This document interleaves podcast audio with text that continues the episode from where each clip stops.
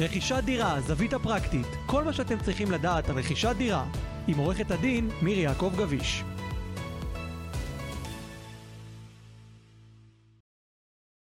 היום אנחנו עם תום ארוש, הבעלים של קבוצת חברות בתחום הנדל"ן. היי תום. מה העניינים? בסדר גמור, תודה שהגעת. תודה לך על ההזמנה, כיף להיות פה.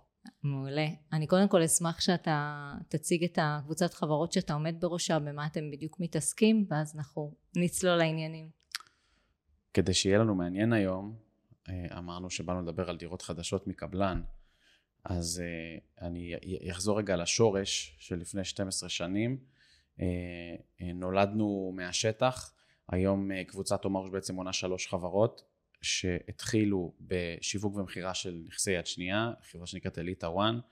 נולדה מזה אה, סופרב שהיא חברה שמתעסקת עם שיווק ומכירות של פרויקטים חדשים ופונה בעצם ליזמים וקבלנים ונותנת להם מענה בשיווק באסטרטגיה של כל מה שקשור של איך למכור פרויקט חדש ולנהל את המכירות בשטח ואחריה נולדה ריבילד שהיא חברה מארגנת להתחדשות עירונית שעובדת לטובת הדיירים ועוברת איתם את כל התהליך של מינוי הנציגות, מכרז, אה, סליחה, בחירת עורכי דין, מכרז ויציאה לדרך בסוף, שהיא כל הזמן בצד של הדייר, היא לא הצד של היזם.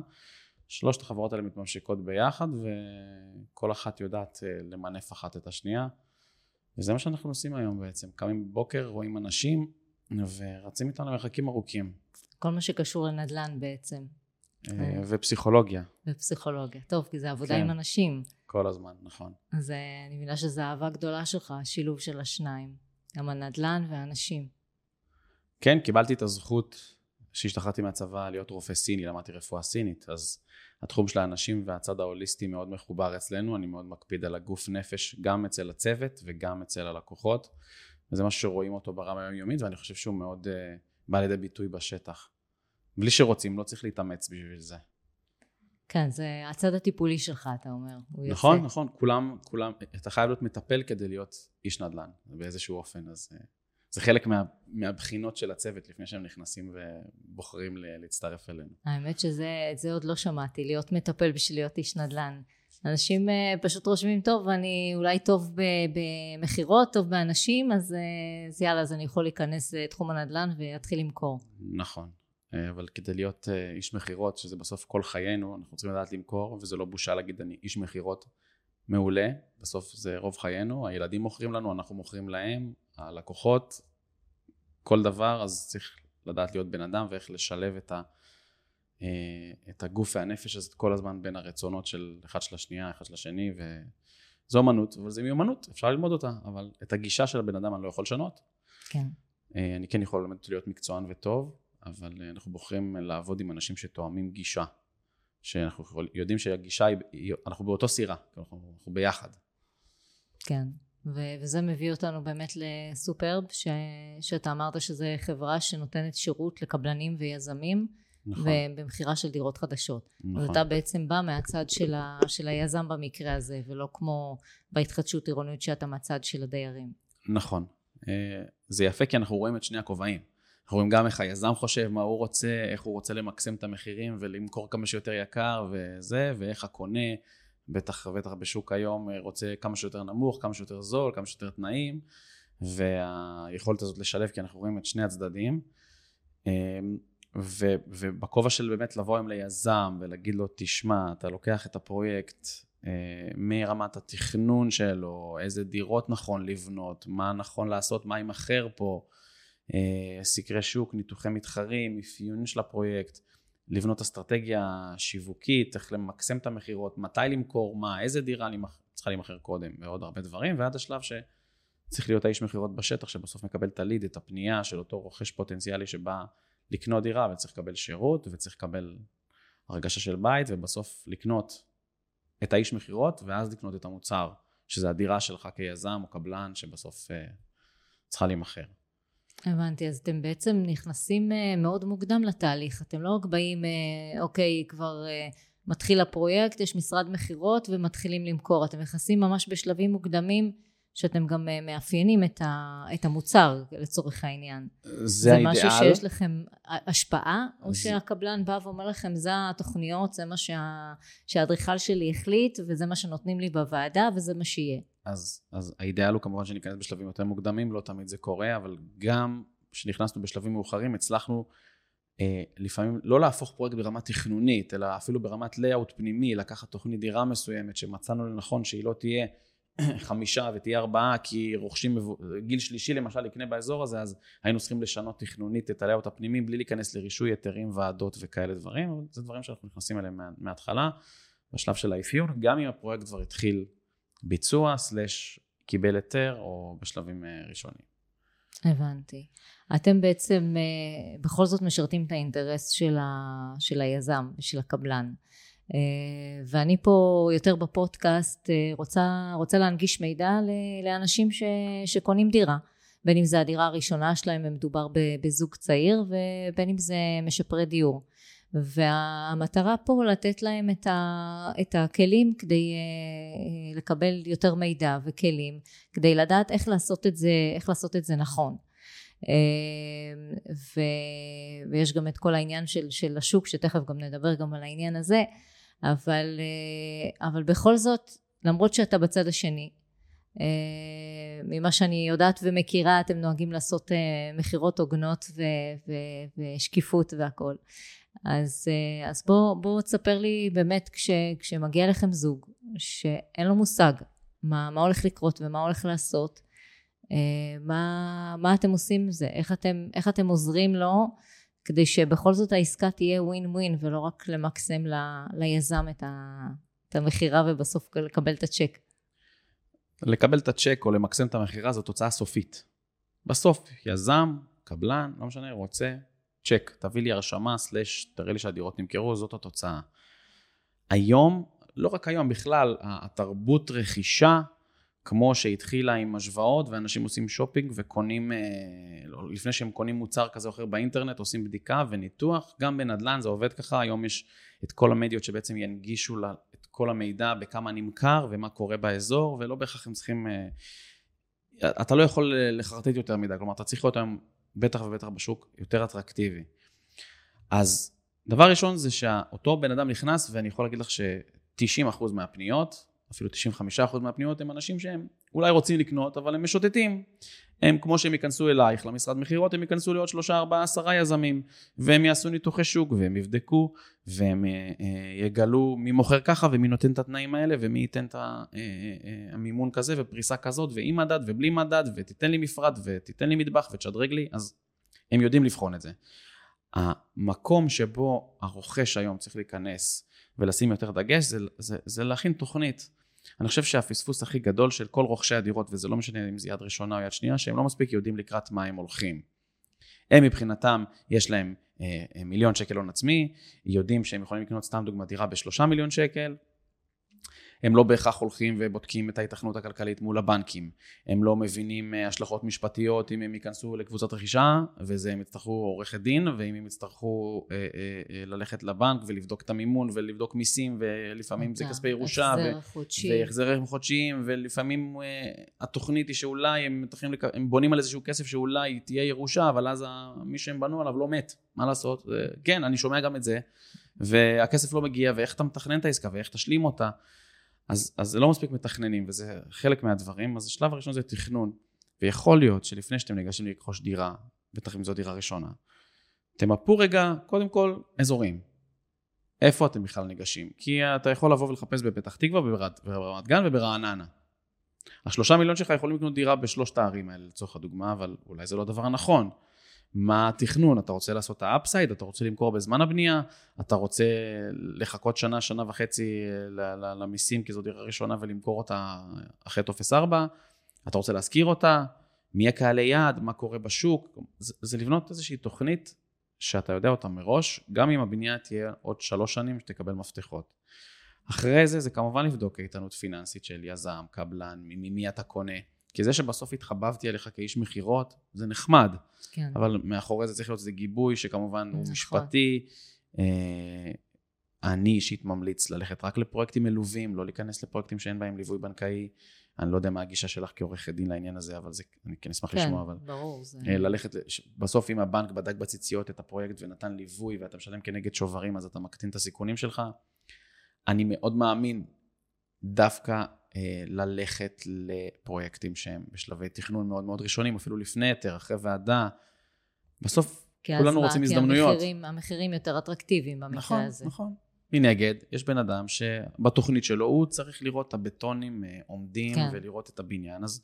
והוא גם אומר, אני מוכן לשלם את המחיר, אבל לרוב זה לא קורה. לרוב הוא אומר, אני גם רוצה לראות את הבטונים עומדים, וגם רוצה שתיתן לי את המחיר, אבל למה? מכרת לפני שלוש שנים במחירים כאלה, למה אתה מוכר כן. לי היום ככה?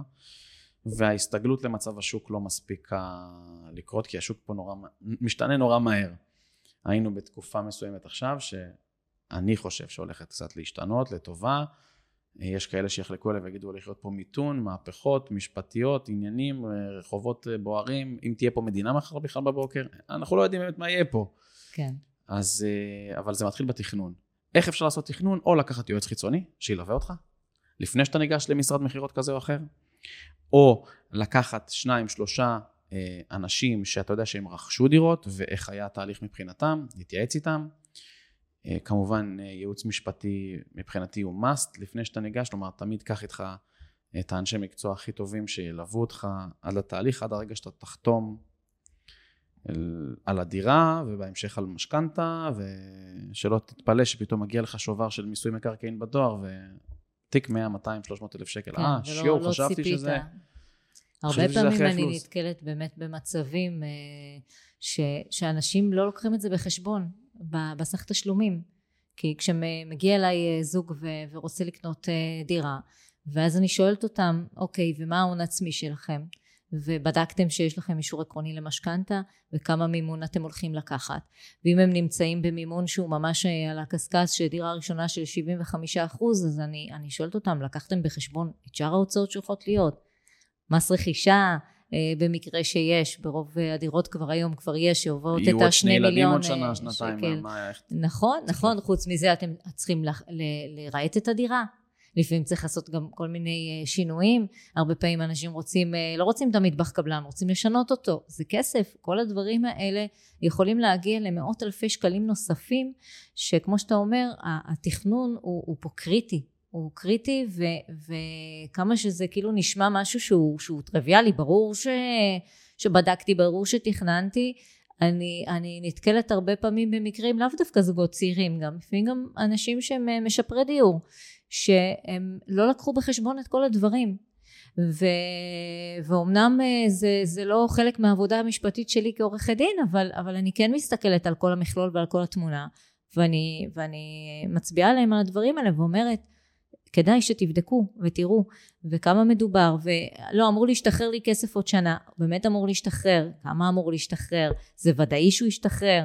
לא ירד לך מזה מס. כאילו או שאנשים שאומרים לא אני אמור למכור אה, אה, דירה שקיבלנו בירושה ואנחנו ככה וככה אחים ואז יש אה, ריבים בין היורשים ולא ואז, מצליחים למכור אותה בכלל נכון, ולממן את העסקה האחרת נכון ואז אנשים מוצאים את עצמם בבעיה אז, אה, אז פה באמת העניין של התכנון, וגם כמו שאתה אומר, קדימה. רוצה תוצאה. נכון, נכון, כמו שהיזם רוצה תוצאה, גם הקונה רוצה תוצאה, אבל בדרך כלל הקונה רוצה את התוצאה, את האינסטנט, הוא אומר, טוב, יש לי את הכסף עכשיו, אני יכול לשים לו את ה-15% ואת ה-85% באכלוס, נסתדר. על פניו, כן. עסקה טובה, רצתי, אני לא רוצה להפסיק את ההזדמנות, האיש מכירות לוחץ עליי, אם לא תקנה, אתה תפסיד, נכון, זה מבצע, נכון. עכשיו זה נגמר, נכון. זה... אה, אבל אתה ישר קופץ למים לפני ש... אפשר לעשות את זה ב-24 שעות, זה לא צריך לקחת עכשיו חודשים של תכנון וזה... זה אמור להיות פשוט וקל, רק פשוט אם אתה לא יודע לעשות את זה, אז תיקח מישהו שיעזור לך לעשות את זה. גם אם זה עולה לך 5,000 שקל, זה יחסוך לך 100 או 200 אלף שקל שלא תצטרך להפסיד אה, זה, בשלב קדימה. זה לגמרי נכון, היה לי אה, פרק עם אה, ירון זליכה, ו...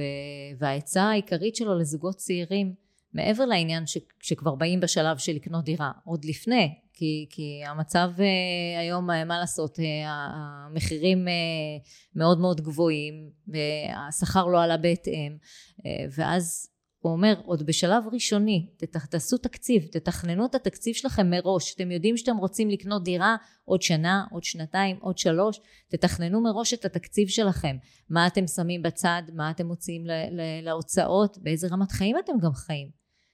לפעמים לא רוצים, אנשים לא מוכנים לשלם את לא המחיר של הרמת חיים כן? שהם התרגלו לחיות, כי הם עכשיו צריכים להשתעבד נכון, נכון. משכנתה כזאת או אחרת. נכון, אבל אם חשוב לך כן לגור בדירה גדולה ובמיקום, אה, אה, במרכז הארץ, במיקומים היקרים, ואין לך את האפשרות לעשות את זה, והמשכנתה לא מספיקה, אז אפשר גם לקנות דירה קטנה יותר בפריפריה. ולפחות ככה הכסף אה, שחסכתם לא, לא נעלם ולא, ולא נשחק. או שגם להגיד, אני לא קונה דירה. זה שיש לי אה, עכשיו חצי מיליון שקל שלא יודע מאיפה, עבדתי קשה, חסכתי, ירשתי, וואטאבר. אולי זה לא דבר נכון היום, אולי היום נכון לקחת את הכסף ולשים אותו גם בבנק בחמישה-שישה אחוז שנתי, וזה בסדר, כי, כי זה יכול להסתדר. כן. אז זה עניין של שיקולים שלפעמים המרוץ נכון. לדירה הזאת הוא לא הדבר ה... ושוב, זה מתחיל בתכנון. יכול להיות שתכנון, אני, אני מגלה שאני יכול להמשיך לגור בשכירות, ואולי, לא יודע, אחד יחליט לקחת את הכסף ולהשקיע בארצות הברית, או ביוון, כן. או ב... ואחד יחליט לשים אותו בשוק ההון, או לשים אותו באיזה פק"ם סולידי בבנק. אה. אבל כן. זה מתחיל בתכנון, תמיד. נכון, ולה, ולהחליט, אוקיי, יש לי עכשיו, כמו שאתה אומר, חצי מיליון, אז עוד שנה יהיה לי סכום יותר, אה, יותר הגיוני, ואז אני אוכל... אה, אולי בהמשך אה, כן, אה, כן לקנות, או למקסם כרגע, למנף את זה למשהו אחר. אבל זה, זה, כבר, זה כבר שיחה אחרת.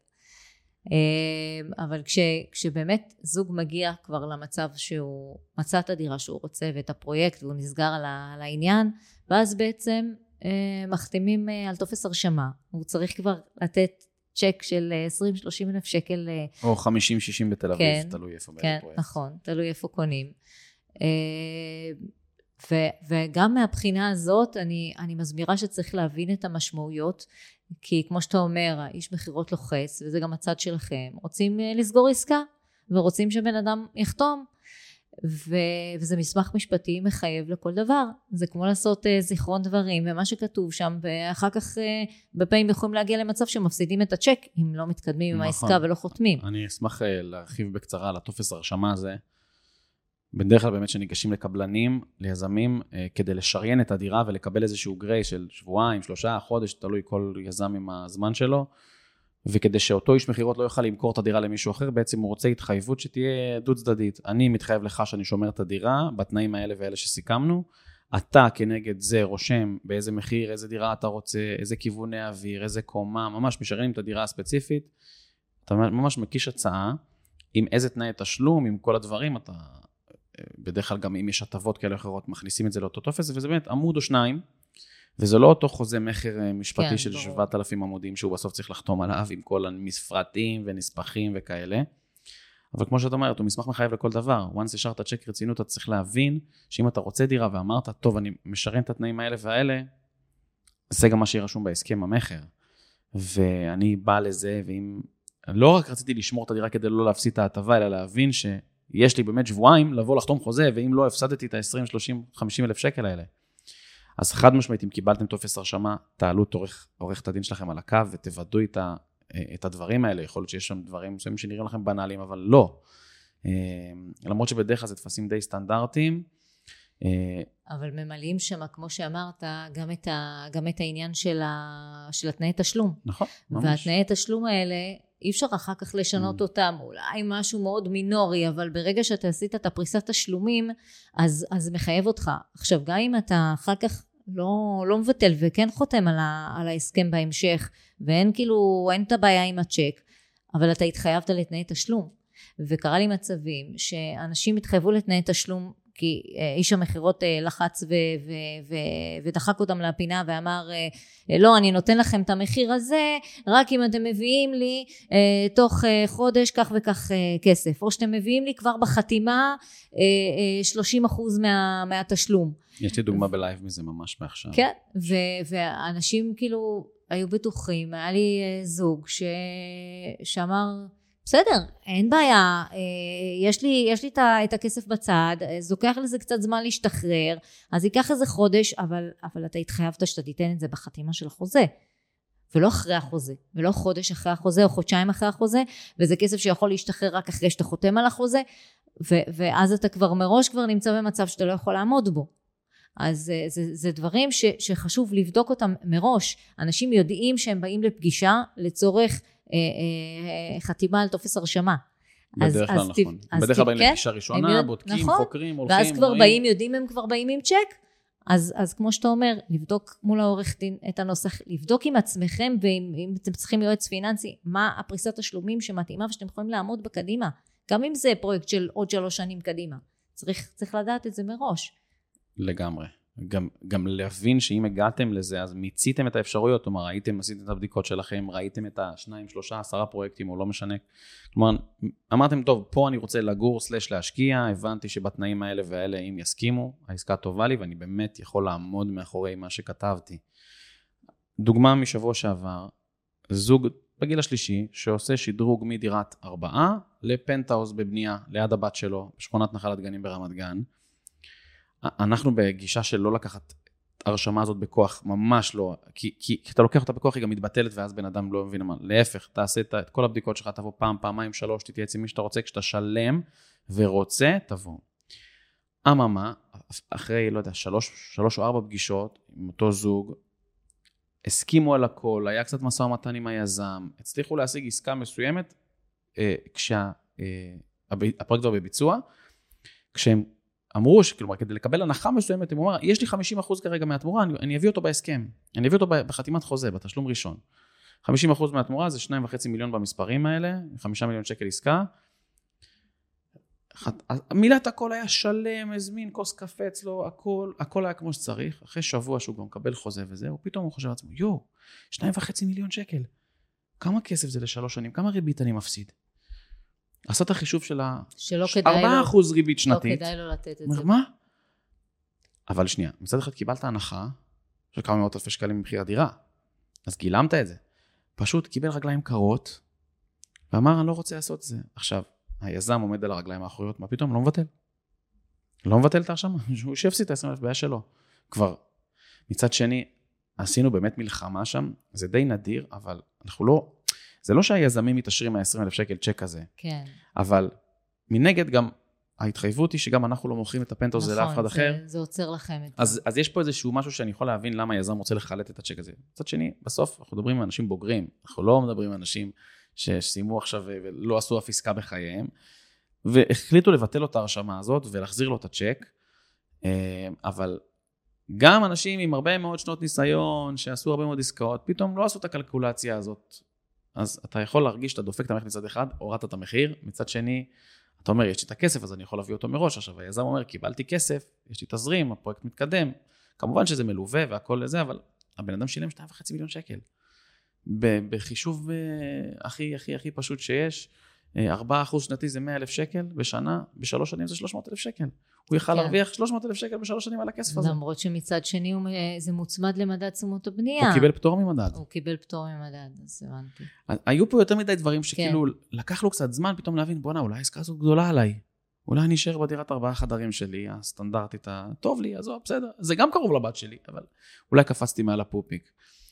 אז לא תמיד אפשר לראות את זה, אבל אני כן בגישה, אם אתם אנשי מכירות שמקשיבים לזה, אז אל תעשו שום דבר בכוח, כי היזם יושב עליכם פה, רק תביאו את המכירות, זה לא נכון, זה מתבטל.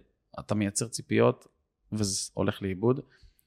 עד שלא השלמתם ב-100% ועשיתם וידוא עם הבן אדם, אתה, אתה שלם עם זה, אתה מבין שאתה הולך לעשות את זה, אתה עובר איתו להרשמה, אתה מסביר לו שוב ושוב את הפרטים ואת הכל. הסטטיסטיקה אצלנו ש... 99 כאילו עובר, כאילו זה, בן אדם לא כן, לא יגיע להרשמה כאילו ויבטל. כאילו ביטולים כמעט. אבל זה קורה, זה קורה. כן. והנה באמת דוגמה שזה קרה, אבל נלחמנו, באמת היה חשוב לנו, בסוף זוג מבוגר, אתה לא רוצה עכשיו להעביר אותו איזה תהליך ולהרגיש, אה, דפקו אותי, גם זה לא יוצא שם טוב ליזם שלוקח את הכסף הזה ו... כן. זה לא נראה טוב. אוקיי. בוא, בוא נדבר באמת על, ה, על הקטע של המחירים של, ה, של הדירות. אנחנו רואים באמת בחודשים האחרונים לא רק האטה בעסקאות, גם ממש אה, בפועל ירידה, ירידה במחירים. גם, אה, גם באזורי ביקוש. דירות חדשות, גם דירות יד שנייה. אה, איך, איך אתה רואה את זה מה, מהצד שלך? אני צריך, אני צריך לענות עכשיו מהצד של הרוכש או מהצד של ה... לא, מהצד שלך, של, של הקבלנים, איך, איך רואים את זה, הם באמת, אה, אה, הקבלנים יותר אה, אה, מורידים אה, מחירים, מחכים, אה, יש, אה, יש איזה צפי ש, שלדעתך אה, הולך אה, להיות מהניסיון שלך בכל זאת בשוק יש לך את הראייה הכללית גם של היד שנייה וגם של החדשות. דעתי האישית אני, אני תמיד אלך לצד של הדמוגרפיה ושל הגידול אוכלוסייה, ותמיד uh, ראיתי המון uh, היצע וביקוש. אני נכנסתי לתחום הזה בנובמבר 2011, כשאנשים יצאו לרוטשילד עם אוהלים, במחאה על מחירי הדיור. המשכנו למע"מ אפס עם לפיד, המשכנו לכל מיני דברים כאלה שקרו, מחיר למשתכן, בסוף זה לא החזיק. נכון שיש עכשיו משהו קצת יותר גדול, ואנחנו לא רגילים להיות בסביבת ריבית כזאת, שהיא באמת הדבר המפחיד. ועוד משהו שאנחנו תמיד בדיליי של איזה חצי שנה אחרי ארצות הברית. אז תמיד צריך להסתכל לשם ולחשוב מה יקרה פה. על פניו, אם אני מסתכל על אזורי הביקוש ועל הכמויות של הפניות שמגיעות, הם לא ירדו. כן, זו תקופה עכשיו שלוקח לאנשים לקבל החלטה יותר זמן. יותר זמן. יש הרבה יותר היצע, אין מה לעשות. הם, לפני שנה הם היו באים והם לא היו חותמים על הטופס הרשמה, אז הם באמת היו מפסידים. היום הם יודעים שאם הם לא יחתמו על הטופס הרשמה, אז יבוא עוד שבוע, עוד שבועיים. לא, כנראה זה לא יימכר. כן. והם צודקים. יש פחות האמת. עסקאות. אז על פניו יש איזו הרגשה כללית כזאת שיש ירידה, אה, אבל בפועל המחירים לא באמת ירדו. כלומר, לפחות ממה שאני רואה. תיקון של 0.3 או חצי אחוז או אחוז לא באמת בא לידי ביטוי. אמ,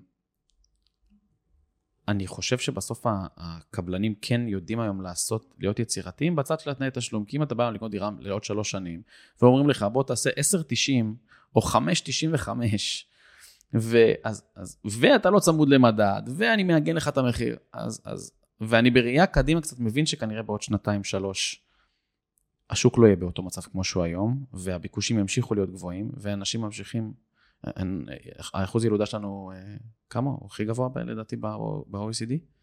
אז בסוף דברים קורים פה, וביקוש לדירות יש, וקרקעות אין, והתחדשות עירונית שהיום היא איזשהו אחוז מסוים מהיתרי הבנייה תכפיל את עצמה. מדברים על זה שב-2030 מעל 50% מהיתרי הבנייה יהיו רק דרך התחדשות עירונית. אז אני לא רואה את המחירים יורדים, זו דעתי. לכן המלצה. אבל ירדו. בחודשים האלה הם, הם בפועל הם ירדו. אם מסתכלים על הלמ"ס, אז הם לא באמת ירדו. מה היה התיקון האחרון? 0.3 או משהו כזה? או שאני, תקני אותי. כאילו, יש, רואים בלימה, כן. כי רואים פחות עסקאות, אוקיי? אבל אם מסתכלים על שוק, וזה אני חושב שזה הפספוס, כי משווים את זה ל-22 או ל-21. בואו נשווה את זה ל-2019, לשוק תקין, 2018, שהמחירים עלו בממוצע 2, 3, 4 אחוז בשנה. בואו נשווה את זה לשווקים תקינים, לא לטירוף שהיה פה לפני שנה, כן, ולא לקורונה, זה... כן. כי זה לא באמת אה, אינדיקציה. ובואו נלך לשוק תקין, ואת תגלי ש... אז נכון, ראו ב-22, ראו 150 אה, אלף עסקאות, ואז ב-2023 רואים באופן יחסי, לא יודע, 100 אה, אלף עסקאות, אז נכון, יש ירידה על פניו של 50 אלף עסקאות בשנה, עסקאות. עסקאות עדיין נעשות. כן. לא הפסיקו לקנות דירות, בוא נגיד את האמת. לא, אין זה לא, לא יכול להפסיק נדל"ן. אה, לגמרי, זה ברור, אבל הייתה האטה נכון. בכמות הקבלנים הם יודעים למצוא את הפתרונות היצירתיים בתנאי תשלום, בשדרוגים, באפגרידים, בסוף מי שרוצה לשדרג אומר, מה אכפת לי? אני גר, אני גר היום בדירת ארבעה חדרים. אני יכול לשרוד בעוד שנתיים, שלוש. אני יכול לשדרג את עצמי, אני, אפילו אם אני לוקח הלוואת גישור על חשבון הנכס שלי, משכנתה הפוכה, אה, יש לי את ההון העצמי הזה של ה-10% או 15% לדירה החדשה שאני רוצה לשדרג. אני אמכור את הדירה שלי עוד שנתיים שלוש. הם מרוויחים פה ביג טיים, הם ירוויחו גם מזה שיהיה להם עליית ערך כנראה לנכס הקיים שלהם היום, וגם מזה שאין להם מרכיב של סיכון יותר מדי גדול, אה, כי כנראה שעוד שנתיים שלוש, כנראה, אני אומר את זה בזהירות, אבל אם מסתכלים לאורך השנים זה לא ירד. יכול להיות שיש כאלה שיחלקו עליי, יש כאלה שיגידו שהשוק הזה הולך למיתון והבנקים הולכים לקרוס, ואנשים כבר לא יכולים לעמוד בריביות האלה, אבל אני מצד שני רואה צמצום, אני רואה אנשים, נכון, אולי פחות יטוסו לחו"ל, הרכבים יעמדו בנמלים אה, בעשרות אלפים של יחידות ואולי לא יימכרו, וספקי הרכב לא ימכרו את הזה, וקשה למכור היום כל דבר, מחברים שיש להם מגרשי מכוניות שהמכוניות שלהם עומדות, ועד לספקי נופש וטיולים לחו"ל, כן, אנשים היום יותר מצמצמים, אם הם מבינים את המצב, ואלה שלא, כנראה יצללו עמוק, וזה יכול להוביל לאיזשהו משהו. וגם אם תהיה איזושהי ירידונת, או תמשיך הירידה הזאת של... יש ערים שכן כן. הייתה בהם ירידה. אה, יותר פריפריה, יותר בחוץ, ו- וזה בסדר, לא, אבל זה כן. עדיין, זה עדיין לא חוזר ה... למחירים כן. שאנשים אה, רוצים לראות. אני חושב ש... תראה, זה לא יכול. לחזור יותר מדי אחורה, כי שנת אה, 2022 הייתה, הייתה שנה אה, חריגה ביותר של, אה, של אה, 20 סביבות אחוז 20 עליות, אחוז אה, נכון. עליות במחירי הדירות, שזה, שזה משהו ש, ש, שלא היה אה, הרבה מאוד שנים אה, אחורה.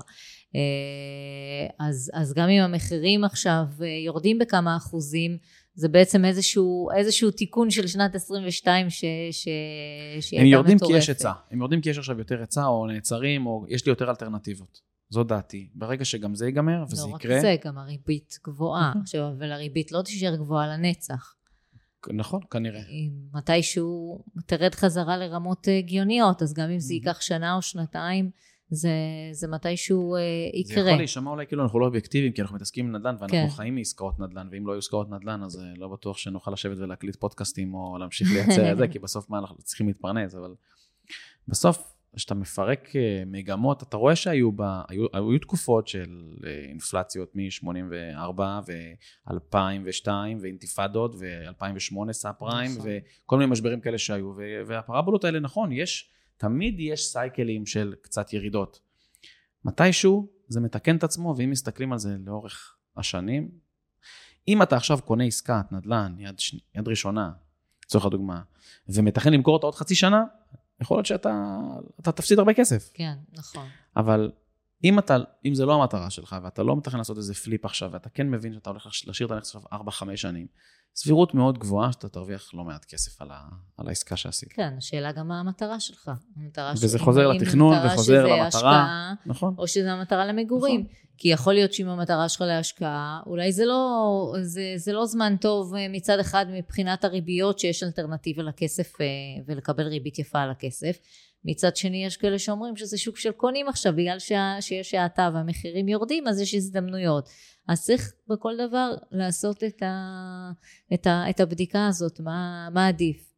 זה, זה כמו שגם, אה, אתה יודע, בשוק אה, ההון, אה, אז מצד אחד אפשר להגיד, היו שנים לא טובות ובקורונה והיו ירידות מאוד גדולות וזה, אבל השאלה, אם אתה מסתכל קדימה לטווח הארוך, ואם אתה מסתכל קדימה לטווח הארוך, אז אפשר להגיד שבמאה השנים האחרונות, אז כשמסתכלים על זה בראייה הזאת, אז, אז השוק עלה. הישראלים לא יודעים לראות יותר עלה. מדי טווח ארוך. קשה כן, להם, קשה כן. להם. הם רוצים מחר, עוד שעה, עוד שבוע, עוד חודש. קשה לנו להיות בתכנון. אני אומר את זה גם על עצמי הרבה פעמים בכל מיני אפיקים שהם לא בהכרח ביזנס, הם גם בחיים האישיים, בעבודה, כאילו, פרטי, זה, זה, זה קטע כזה שזה ה- זה האופי שלנו, לזה, לזה... רוצים כאן ועכשיו. נכון, רוצים כאן ועכשיו. יש, יש סיכונים. אה, רואים את זה במכרזים של המינהל.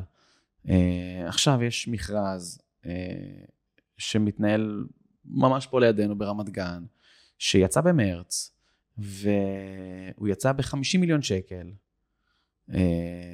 מכרז ל-120 יחידות דיור.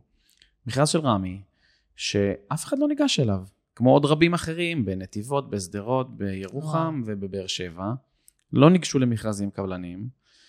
אה, לא והיום. המכרז עכשיו האריכו את התוקף שלו עד, אה, לדעתי עד אה, אוגוסט או משהו אוטוטו, והיום את יודעת מה המחיר כניסה למכרז?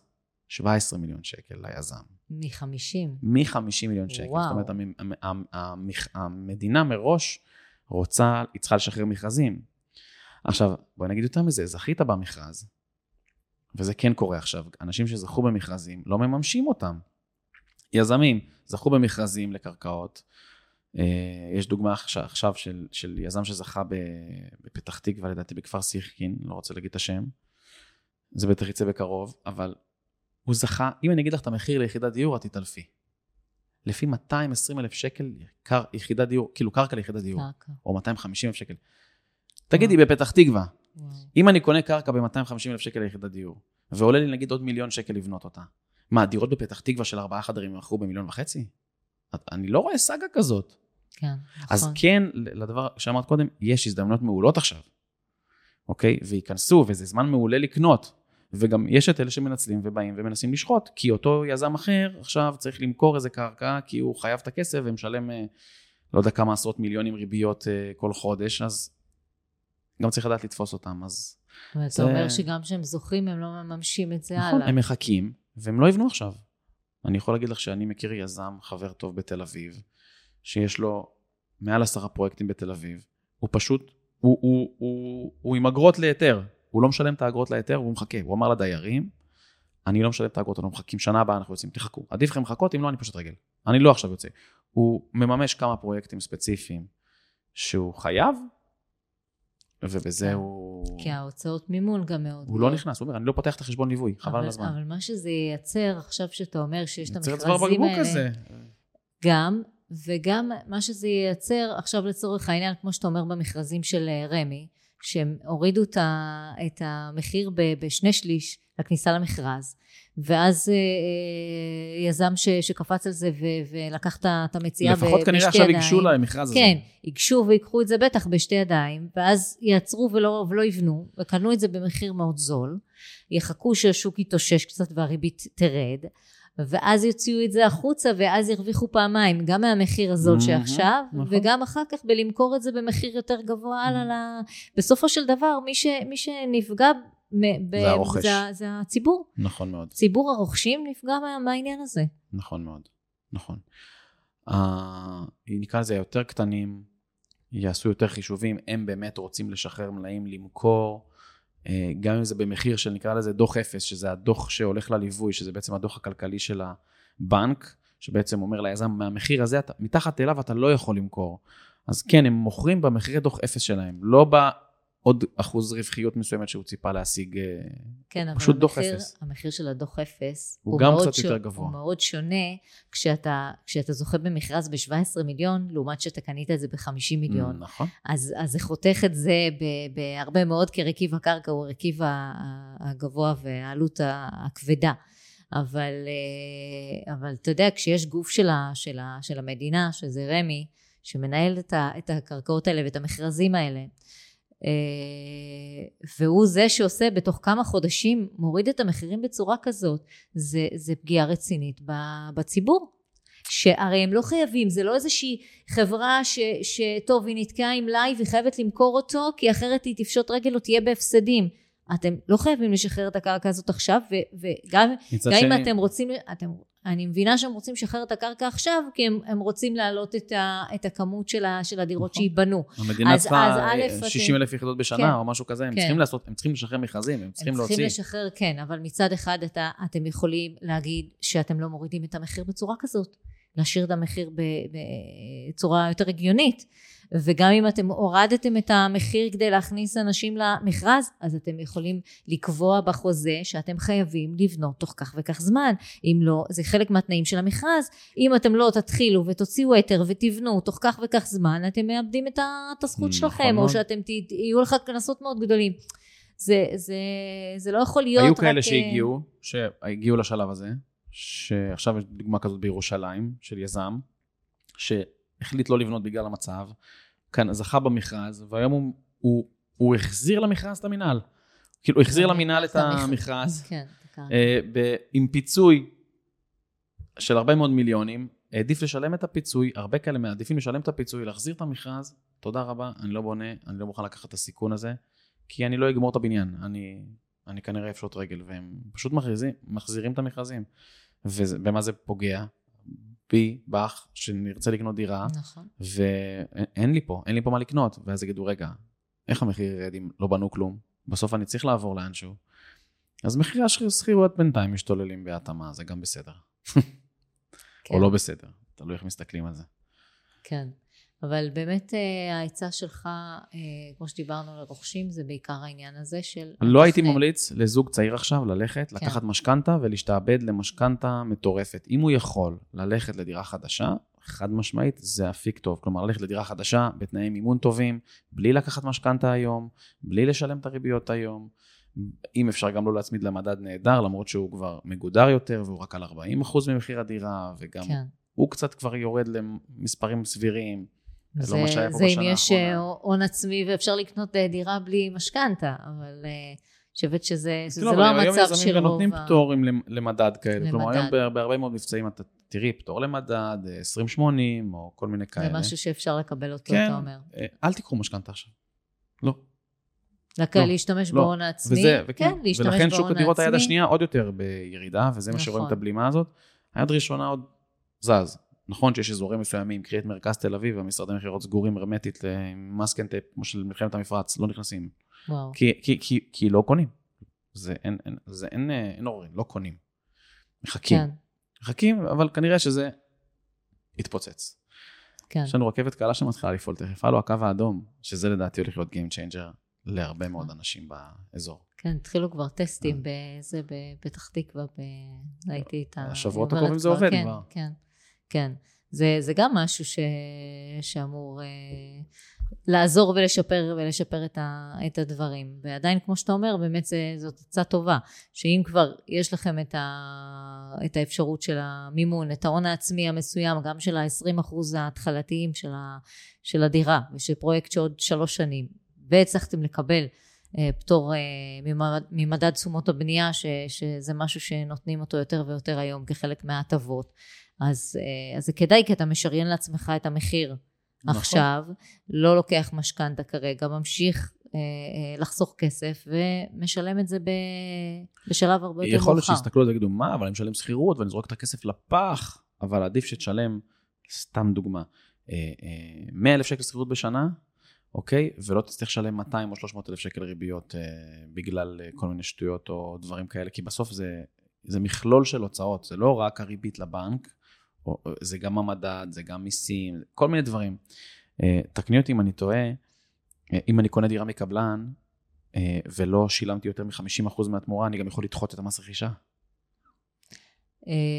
את המס רכישה זה, זה בדרך כלל לפי, לפי המועד שאתה, שאתה קנית את הדירה, ואז זה, זה צובר ריביות.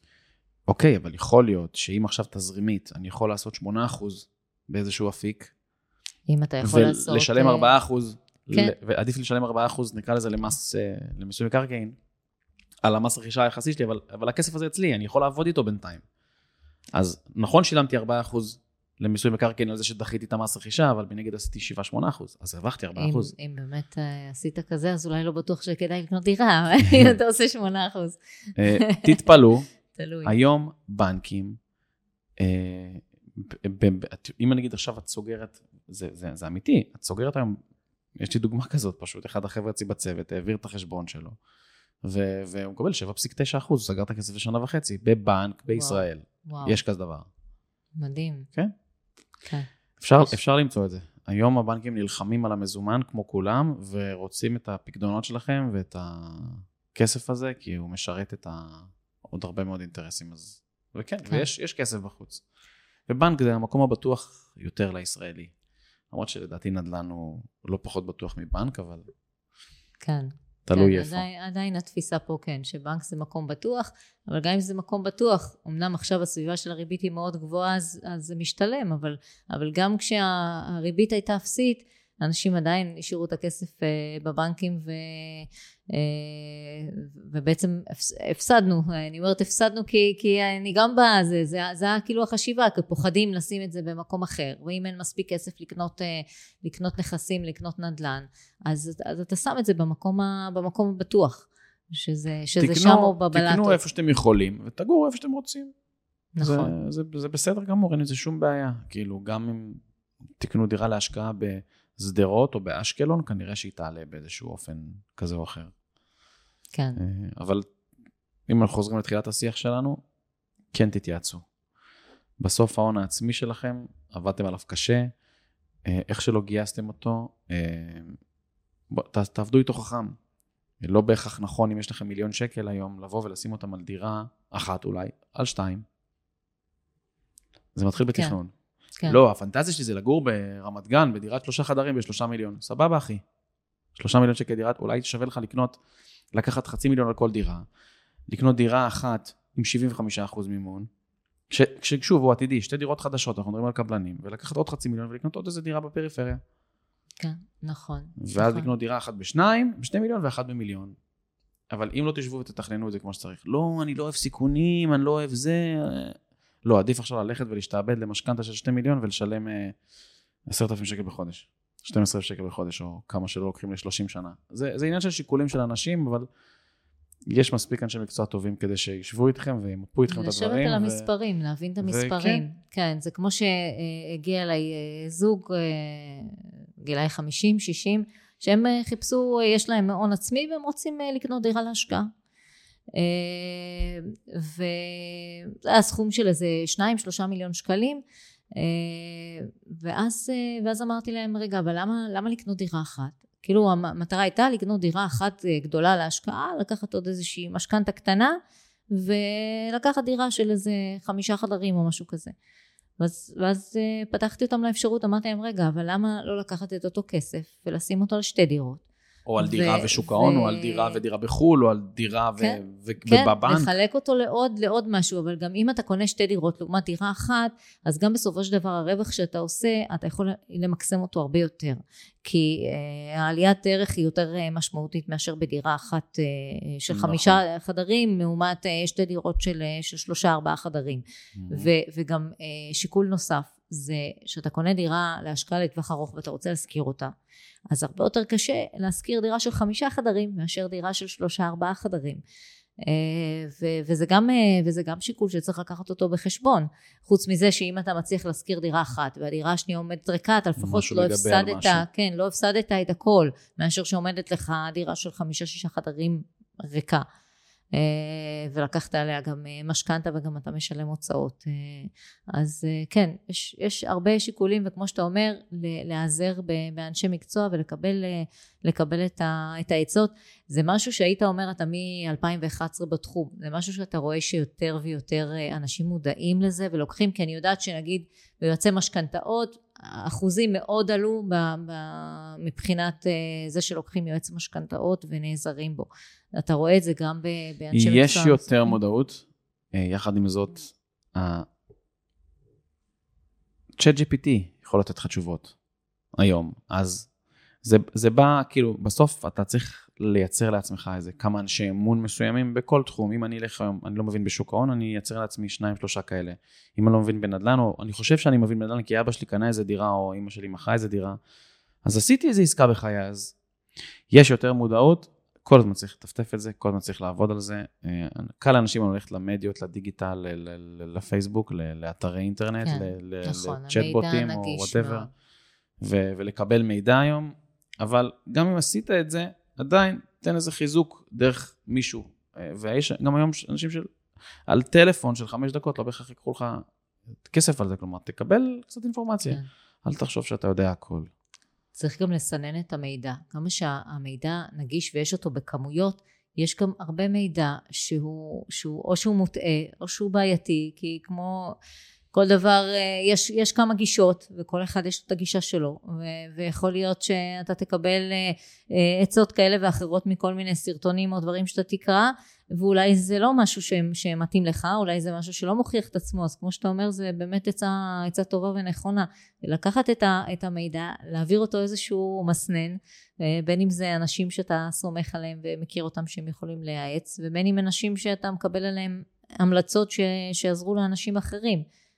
בכל תחום נראה לי שזה, שזה ככה וזה לגמרי, חשוב. לגמרי, ברור. נכון, נכון, מסכים איתך לחלוטין. אז אולי אנחנו בתוך זה, אז אנחנו מבינים את זה, אבל uh, בשביל זה את פה, והעולם צריך לשמוע ולהקשיב לדבר הזה, ולהגיד, כן, הנה, אולי נפל לי עוד איזה אסימון, אז uh, עשינו את שלנו אולי להיום. אם, אם הפלנו אסימון שלך תבדוק עוד איזה משהו בדרך, לפחות מהצד שלי. כן, תראה, אני, אני בגישה שלי, הרבה פעמים, עזוב את זה שאני פריקית של, של ללמוד דברים, אני כל הזמן לומדת דברים חדשים, יש שריטה כזאת, לא משנה באיזה תחום, לא רק בתחום המשפטים, בכל תחום. אפילו צילום למדתי. אז, אז אני אומרת, אה, הגישה שלי אומרת שגם אם נגיד הלכתי לסדנה של יום שלם, ולא חידשו לי הרבה, כי כבר הייתי בהרבה סדנאות, ו, ונגיד שכבר, טוב, את זה אני יודעת, ואת זה אני יודעת, וזה גם הרבה פעמים גם הגישה, אה, שאני גם שואלת אנשים וזה, אז מה, לא לימד אותי שום דבר, אה, אני כבר ידעתי את הכל לפני. אבל, אבל אני בגישה שגם אם מהיום הזה היה איזשהו משפט ש...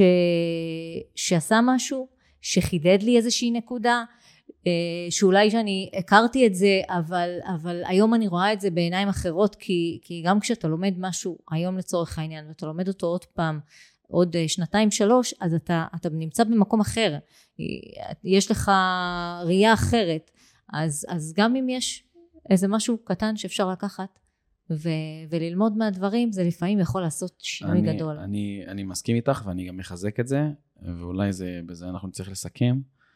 כי אני צריך, יש לי היום דייט עם הבת שלי לארוחת צהריים עכשיו, אה, זה אז חשוב היא, מאוד. היא, היא מחכה לי, אבל יש שלוש רמות של למידה. יש את זה שעכשיו יקשיב לפודקאסט שלנו, ואיך אמרת, למד, עשה עוד וי, קיבל, שזה רמה יחסית הכי נמוכה של למידה. אני מקשיב להרבה תכנים, הייתי בהרבה הרצאות, הרבה סדנאות או זה. הרמה הבאה היא לקחת ולעשות את זה. כלומר, הלכתי, ממש הלכתי, יצא מפה מישהו שיקשיב לפודקאסט הזה, והלך ולקח איש מקצוע שילווה אותו, נהדר. השלב הכי גבוה של למידה זה ללמד את זה. שבעצם אתה לוקח את הידע שלך, ועכשיו מה שאנחנו עושים בעצם מעבירים אותו אולי למישהו אחר שייקח אותו. אז אני מבקש שמי שמקשיב לפודקאסט הזה, שזה לא יישאר ברמת טוב, הקשבתי לעוד פרק. אלא, קודם כל, לכו, תעברו שלב שזה לתרגל את זה בתכלס, בשטח, שזה מבחינתי כבר חשוב. אחרי זה, מאחל לכם גם ללמד את זה ולהעביר את זה הלאה. אה, בהיבט הזה, אני באמת מזמינה אתכם להמשיך ולעקוב גם בפרקים הבאים, ואפשר גם אה, לשתף אנשים אה, אחרים, אל תהיו קמצנים, אפשר גם להפיץ את זה הלאה. אז תודה רבה, תום. תודה לך, מירי. בכיף.